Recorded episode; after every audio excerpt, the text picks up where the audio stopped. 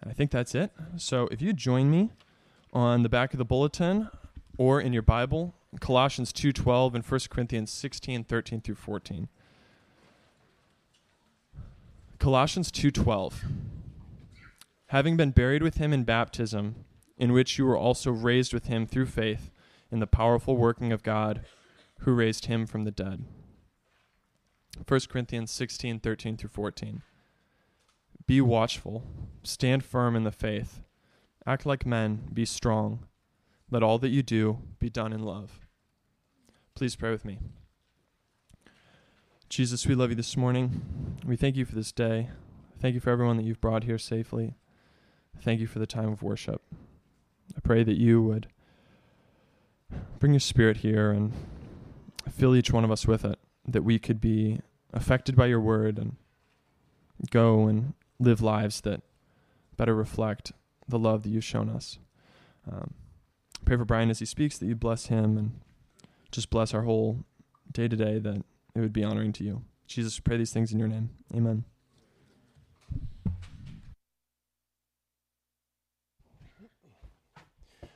All right, good morning, everyone. Good to see you all. Just a couple other just really easy announcements. There are Bibles in the back that help yourself to them if you would like one. If you don't have one, just grab one. There's a couple different types back there. One that I like, really simple, big letters, easy to read. Take one. We'd like to have those available to you all. And then there's also our community group books are back there. Grab one of those. And if you'd like one, and for some reason you can't be a part of a community group, you're welcome to take one of those as well. So we want to encourage you to be a part in that way as best you can. This morning's a little bit different because of baptisms this morning. So slightly different morning. I'm glad you are here. And because of the ocean, we had to delay those. Brian Renner has been an LA County lifeguard for many, many years. And going off his recommendation that we would prefer that nobody gets hurt or dies, we're not going to do it this morning. And the ocean is it's not cooperating this morning. So we'll just delay that for a couple weeks. But we will still, the people will still share their testimonies this morning. So I'm honest when I say this, that it's really one of my favorite Sundays, and we do this 2 or 3 times a year, but to hear people share their testimony before you all, it's an amazing time. And so just if you think about it, just say a prayer for them, because that can be a hard thing to do, to come up here and share your story and in front of people, but we are thankful for their courage to do that, and so that will happen in just a little bit. Before that, though, I thought I would just take a couple of minutes and talk about why we even do a men's retreat. So next Sunday, I'll be gone, and I don't know how many men have signed up. 20 or 30 or so men have signed up to go to Halama for 3 days next week, Friday, Saturday, Sunday. And I do encourage you, if you haven't signed up, if you're a guy, to seriously think about that and hopefully maybe even persuade you as I talk about why we do it this morning. So what I want to do is I just want to direct your attention. And by the way, I do get one of the questions that often happens when we have a men's retreat is the women want to know, like, what did you guys do? Did you just fish and surf the whole time? Or did you actually do anything or talk about anything? And so this morning, I thought what I'd do is for a few minutes give you an overview of what we'll talk about, what we'll study, what we'll pray about. So our hope is that we would create a culture here at our church where men will grow, where men will learn how God wants them to live. And masculinity is a really interesting time right now if we think about it. And we've talked about this before as far as how young men are struggling, the number of women that are going to college, going to grad school is outpacing men. In fact, there are more women now in the workforce than men. And there's a lot of confusion about masculinity. And so this morning, just briefly, I want to talk to you about why we would do a men's retreat. And the reason is so that we can learn as men how God wants us to live, that we can fulfill our God-given responsibilities as men in a way that's honoring to Him. And it's important for us to think about this, that that none of us have this figured out, that sometimes we put a hierarchy system that these guys have it figured out, or because I'm a pastor of a church, I have it figured out. And I am in tremendous need of God's help. I am in tremendous need of other men in my life. And I've shared briefly before, but there was many years of my life where I didn't have a dad. And my mom was a single mom for many years. And one of the things that I have memories of, though, very clear memories, is that my dad's Vietnam buddies, when the Vietnam War ended, my dad passed away just a short time after that, and my dad's Vietnam buddies would come over. And my mom was a single mom. She had my sister and myself, and my dad's Vietnam buddies would come over, take me to Dodger games, take me camping, and do things. And so here were guys, and this is kind of odd when we think back about this, but here were guys in their mid-20s, all right, mid-20s, had come home from Vietnam, had seen a lot of just difficult things in Vietnam, and then they come home and they began to spend time with one of their friends' sons. And that was very meaningful. And you think about the level of friendship that must have existed between my dad and some of his friends. The other thing that happened was that there were other guys, 19, 20, 21, 22-year-old guys from our church that would come over and hang out with me and play catch with the football and baseball and all these kinds of things. And so my point is this, is that life is often very challenging. It's brutally unfair. It doesn't always work out the way we want. But nothing in your past, I don't care if you've had an amazing dad, a great dad, or no dad, there are no excuses for not fulfilling our God-given responsibilities. And we cannot be men who want to blame others or blame our past for not fulfilling what God has called us to do. And so just what I want to show you this morning is in 1 Corinthians, I just want to look at one command, one exhortation that Paul gives us, and he says this. He says, act like men and be strong. And it's a unique phrase, it's a unique verb to act like men, and it's not in contrast towards women. It's not saying don't act effeminate, act like a man. It's saying act like a man, not childish, not childlike. And we can see some of this context just a few chapters back in 1 Corinthians chapter 13, verse 11.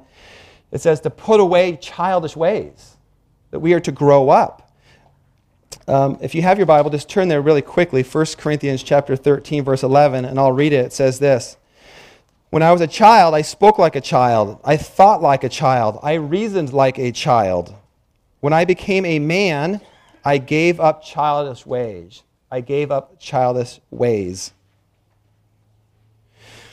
And what Paul is saying here is that the idea behind this verb is that you're literally walking through a door, that you are transitioning from boyhood to a man. And so if we think about it for a second, what is it that makes a man? What is a masculine man? Right? Well, one thing we know for sure, it's not just that if a man has a penis, right? Because little children, little boys have penises. What is it then becomes a man? It's not that. He says this, put away, step through, put away, abolish, wipe away, shut the door on childhood immaturity, childlike immaturity. And Paul's very serious about this because the church at Corinth was going through a divisive time. There was lots of childlike behavior from men and women, and he says to them, it's time for you to grow up, to stop being self-centered. And he thinks about childlike behavior. It's this. It's self-centeredness. It's immediate gratification. It's that the world evolves around me. And he says to give that up, walk through the door, and become a man. And so then, if you turn back a couple pages to 1 Corinthians 16, the verse is this. The full context is this. Be watchful, stand firm in the faith, act like men, be strong. Let all you do be done in love. There's so much confusion about masculinity, and maybe the most Maybe the most graphic example, and this happened 3 years ago, and unfortunately has happened recently, but here is a very clear and distinct example of immaturity at its worst kind, at its most evil kind, and then masculinity in its protective nature, its sacrificial love. And this is from 2012, and this was in our first year at our men's retreat. We went through this book, Eric Metaxas, and he mentions the story that I'm going to share in this book. But I'm going to share with you three names of men, of young men you've probably never heard of. One is a guy named John Blunk. Another guy is Rob Scott. And another guy is Alex Tevis, all in their mid-20s. And all three of these men put their bodies on top of their girlfriends while they were at the movie theater in Colorado in 2012 when a deranged man, the most evil, the most immature, violent young man, murdered many, many people.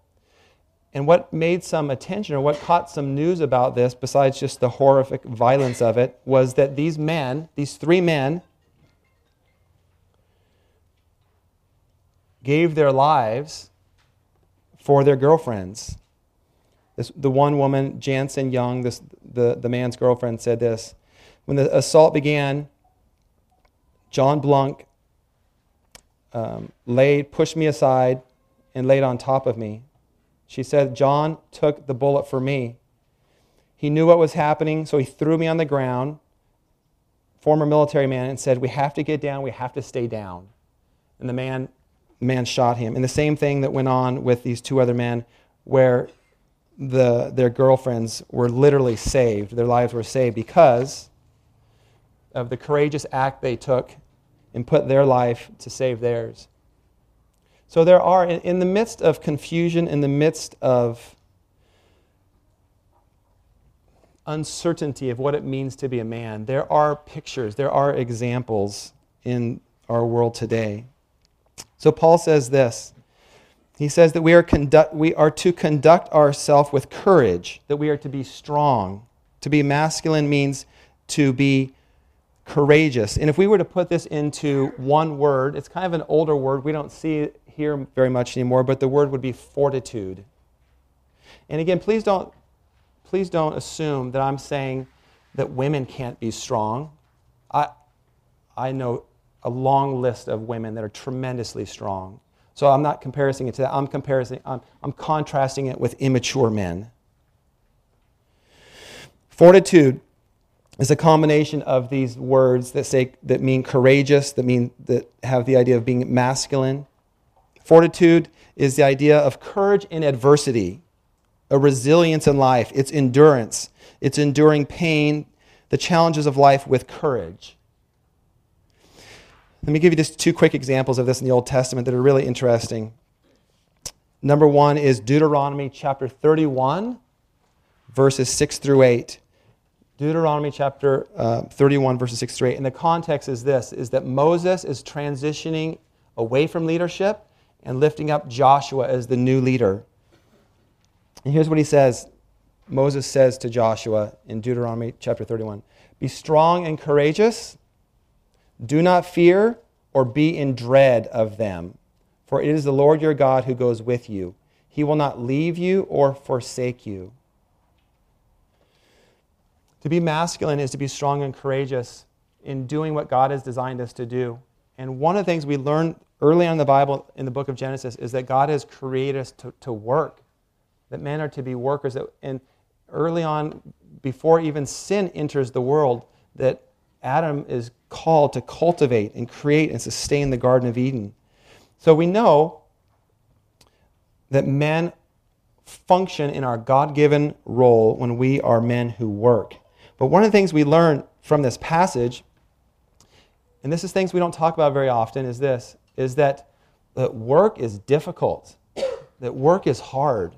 And it's designed, God made it this way, that it's so difficult that we fail, that men fail at their work. And one of the things that men struggle with often is failure. How do you, as a man, you are called to provide for your family, to be responsible. You are called to do that. How do you do that? How do you survive as a man and be a failure at that? And here's the thing that's just so important. So life is challenging. Life is hard. We have responsibilities as men to provide, to love. But it's so difficult that we fail. And look, here's why. Here's the paradigm shift we have to do. Verse 7, going back to 31, says this. Then Moses summoned Joshua, calls Joshua, Moses, Joshua, in front of a huge group of people, says this, be strong and courageous, for you shall go with this people into the land that the Lord has sworn to their fathers to give to them, and you shall put them in possession of it. It is the Lord who goes before you. He will be with you. He will not leave you or forsake you. The point is this, that life is so hard and so challenging that yes, you should feel like a failure, which drives you to God. That's the point. You cannot do it on your own. You will feel like a failure, and that is to push you to God. If you feel like you're just doing just great, independent of yourself, you don't need God, then this wouldn't be the case. So life is so challenging and hard for men, and this is, and for women, I'm not talking, so women's time, we'll talk about this another time, that's completely great, but what I'm saying is men have struggles, and how do you deal with failure? You have to go to God. God has to be there to support you. It's one of the most important things you have to understand is that you cannot do it alone. Number one, you cannot do it alone. You have to rely and trust on God. Number two, this is fascinating. 2 Samuel chapter 10, verse 9, and the context of this is the context of brotherhood. That you cannot do it alone, just you and God, that you need other men too. This is David commissioning this guy named Job, and he says this, 2 Samuel chapter 10. Job and all the host of his mighty men and the Ammonites came out and drew up the battle at the entrance to the gate, and the Syrians and Zobah and Rehob and the man of Tob and Maacah were by themselves in this open country. When Job saw the battle was set against him, both in front and in rear, he chose some of the best men of Israel and arrayed against them. The rest of his men he put in charge with his brother and arraigned them against the Ammonites. And here's the key part. And he said, if the Syrians are too strong for me, then you shall be my help. But if the Ammonites are too strong for you, then I will come and help you. Be of good courage. Let us be courageous for our people and for the cities of God. The call to be strong and courageous means that you're trusting and relying on God. The call to be a man, to be strong and courageous, is you have to know that you have to have friendships with other men. And one of the tendencies of men is to withdraw into isolation. There was a book, and this is before my time, I barely remember, it was my college years in the 1990s, I think it was maybe the number one seller of nonfiction hardbacks, if you want to categorize it that many ways. All right? I'll give you, if you're my age or older, you'll remember the name. Men Are From Mars and Women Are From Venus, I think is the name of it. All right?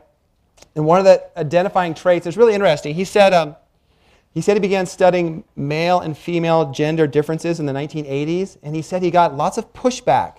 He felt like people were critical of him, that it was politically incorrect to identify differences between men and women. And it was really interesting that that's a controversial thing.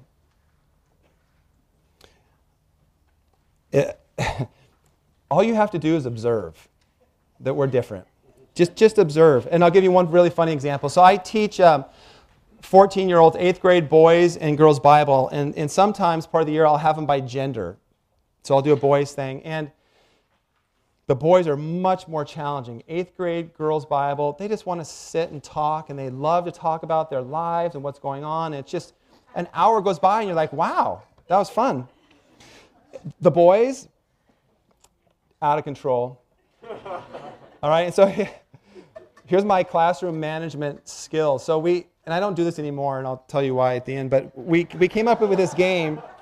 We came up with this game, and I don't know who thought of the name, but we just call it the man game. All right, and so the man game was, we went out in the field, and there's a huge circle right in the middle of the field, and the object of the game was to push the other guys outside the circle. All right? So the rules were like no eye gouging, no biting, no headlock. Other than that, do whatever you want. Just push the other man outside the circle. They could do it all day, every day. They just love pushing each other. They love wrestling each other. They don't want to talk about the Bible. They just want to do it. They just want to be violent with each other and just push. Every once in a while, a group of girls will say, oh, that looks fun. We want to try. So one time I tried it. And here's what happened. The girls are like pushing another girl. That's awkward. We don't know how to do it. And it lasted for about a minute. Then they all sat down and started talking to each other again. So I'm just making an observation. We're just different. That's okay. We are very different people. Man, a unique area of weakness is to retreat and go hide in your little man cave by yourself and not deal with your problems. It's who we are. We want to avoid. And what happens is we make one of two mistakes. If you're not someone that avoids, then you erupt in anger. You're a domineering, intimidating male who gets his way through being loud, abrasive. And the Bible offers a different alternative. Paul says this, is that we are to do all that we do in love. That we are to be men who are strong and courageous, but to do everything we do in love. All right, and so the alternative, fearful, intimidated, lazy, self-centered, that's attractive, right, ladies? If you're single, you can't wait to marry that guy. Men's retreat exists so we can build relationships with each other, so we can encourage each other, so we can strengthen each other, to be masculine men who will act like men and do everything we do in love. And it begins in our homes. It begins by loving our wives and children sacrificially, by putting our own agendas to the side, by doing things you don't feel like doing. It's one of the biggest challenges in our lives. We are to be the spiritual directors of our home, that we are to provide support, to create a nurturing environment where our children can grow and understand what it means to be a believer. It's a tremendous responsibility. And so that is why we do men's retreat. I'm going to pray, and then we're going to transition into some testimony. Father, I do thank you for the friendships we have here, and I pray for all of the men in our church that you would come alongside of us, that you would help us, that through the power of your Holy Spirit, that we would be able to take responsibility for the things you've given us. We are also so thankful for all of the women, and I pray that this would be a place where we see the equal value of both men and women, that we would be insightful enough to know that we are all equal, and made in your image, and that we would not step into the game of who's more important or who's more valuable, that we would be able to look at each other with respect and honor and sacrificially serve one another. Father, we're thankful for what you're doing here. I pray that we would continue to put our trust, our hope, our love in you as we live out our days, as we walk the path of following your Son, Jesus. In your name, amen.